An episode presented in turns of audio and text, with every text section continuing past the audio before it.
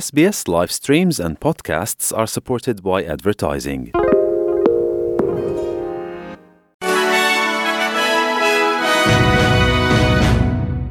New South Wales a raportat astăzi 1164 de cazuri de COVID-19 dobândite la nivel local și 3 decese cauzate de virus, aducând numărul de decese legate de focarul actual la 96 o femeie cu vârsta între 50 și 59 de ani și un bărbat de 90 de ani au decedat la spitalul Campbelltown, în timp ce un bărbat de peste 80 de ani a murit la spitalul St. Vincent.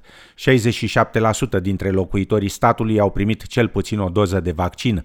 Premierul Gladys Berejiklian speră că ratele crescute de vaccinare vor permite reducerea restricțiilor până la Crăciun. We want to get to that magic 70% and 80% as quickly as possible so it's so critical for all of us to have a more, more hopeful spring by making sure we get those vaccination rates up. Once we see first doses get to 80%, we know that we'll be able to reach that target and it's so critical for us because while 70% will give those of us that are vaccinated freedoms, 80% double dose allows us to look at international travel, welcoming home all Australians. How wonderful would it be to welcome back all Aussies who want to be reunited with their families by Christmas?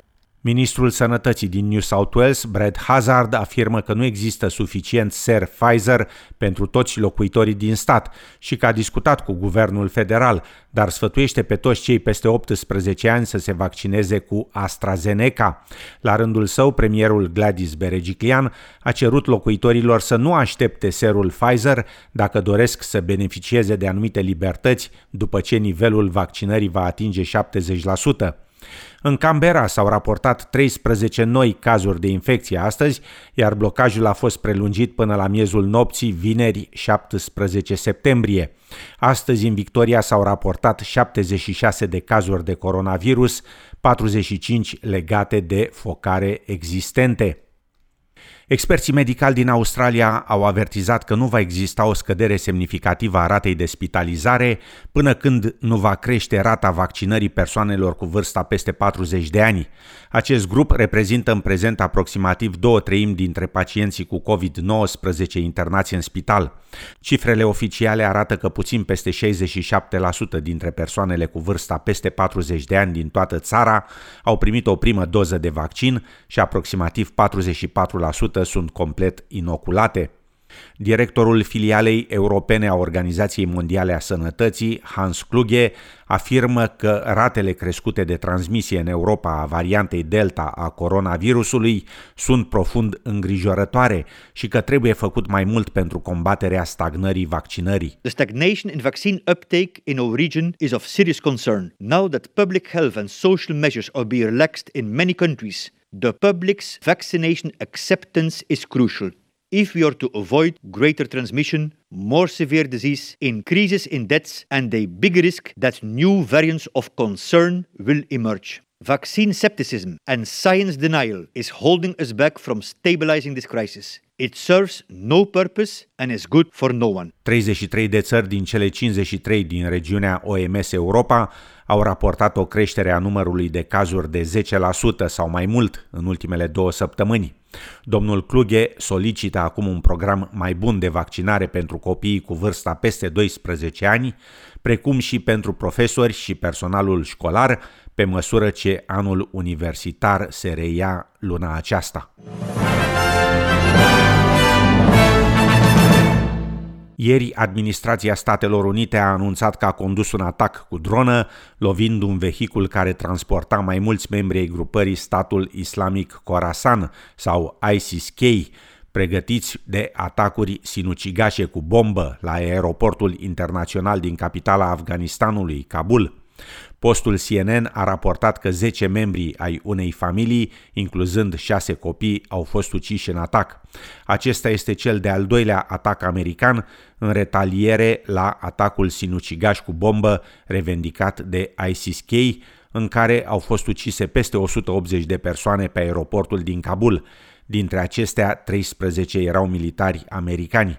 Șeful Comandamentului Central al Statelor Unite a confirmat că avionul final cu ultimele trupe americane din Afganistan la bord a părăsit aeroportul internațional din Kabul. Finalizarea retragerii militare americane pune capăt implicării de 20 de ani a Statelor Unite și Occidentului în războiul din Afganistan, cel mai lung război din istoria Americii. Secretarul de presă al Casei Albe, Jem Psaki, a declarat anterior că angajamentul Statelor Unite față de cetățenii afgani va continua. We have to date evacuated more than 120,000 people. That's 120,000 lives that we have saved, including 6,000 Americans and their families, many of them dual nationals. And we are continuing. Our commitment is enduring uh, to Afghan partners, to American citizens who may not have decided to leave. Uh, that is their right to determine when they want to leave. That commitment is enduring. But uh, we have saved more than 120,000 lives, and I would let you evaluate your for that for yourself. Între timp, potrivit unei declarații comune emisă de Marea Britanie, Statele Unite și alte țări, talibanii au transmis că vor permite tuturor cetățenilor străini și cetățenilor afgani cu autorizație de călătorie dintr-o altă țară să părăsească Afganistanul. În Australia, sprijinul pentru coaliția de guvernământ a scăzut la cel mai mic nivel de la ultimele alegeri federale, potrivit ultimului sondaj de opinie Newspoll publicat în ziarul The Australian. Votul primar al partidelor liberale naționale a scăzut cu 3 puncte, ajungând la 36%, în timp ce votul laburiștilor a crescut cu un procent, până la 40%. Cu toate acestea, Scott Morrison conduce în continuare în preferințele pentru funcția de prim-ministru față de liderul opoziției, laburistul Anthony Albanezi.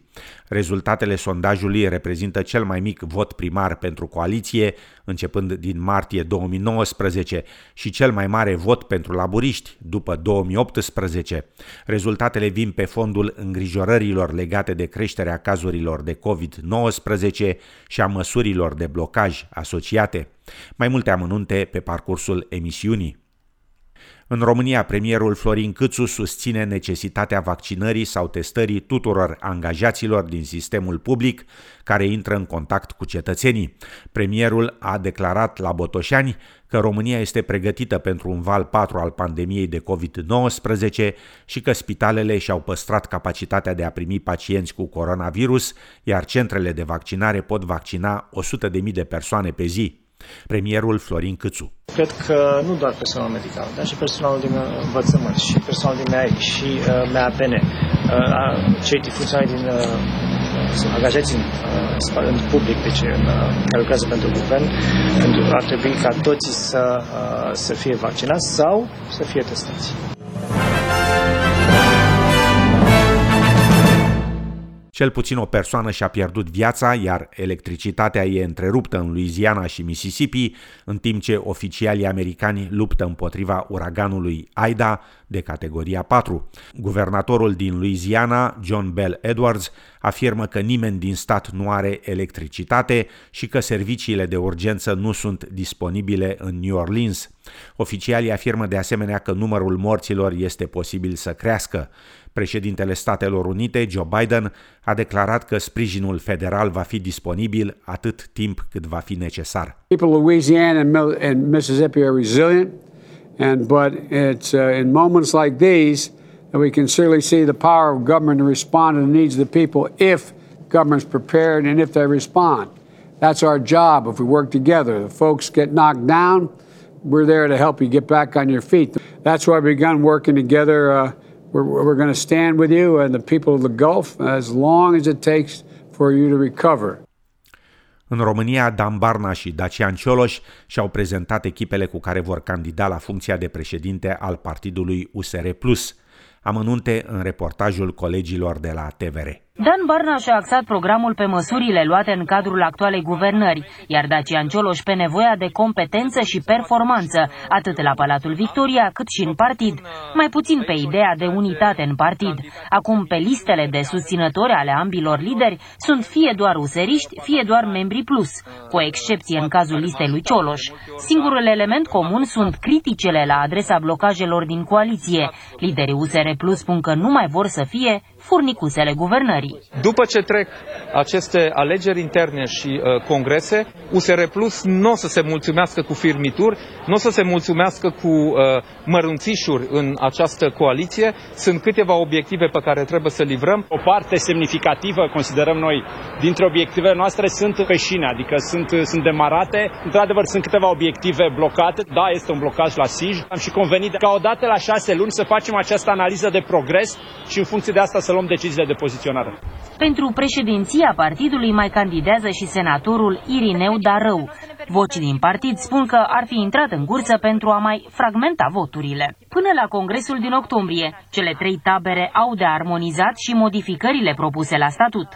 Între Cioloș și Barna există divergențe pe tema regimului de incompatibilități și de sancțiuni, pe eliminarea acelui cumul de funcții politice și pe durata mandatelor în viitoarele funcții de conducere din partid.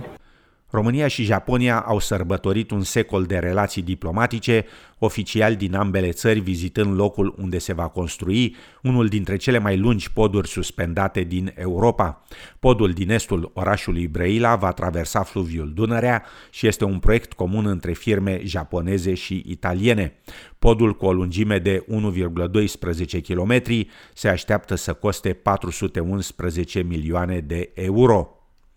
Încheiem cu știri din sport, unde la turneul de tenis de la Flushing Meadows, John Millman e primul australian care iese din primul tur, după înfrângerea în trei seturi în fața elvețianului Henry Laxonen.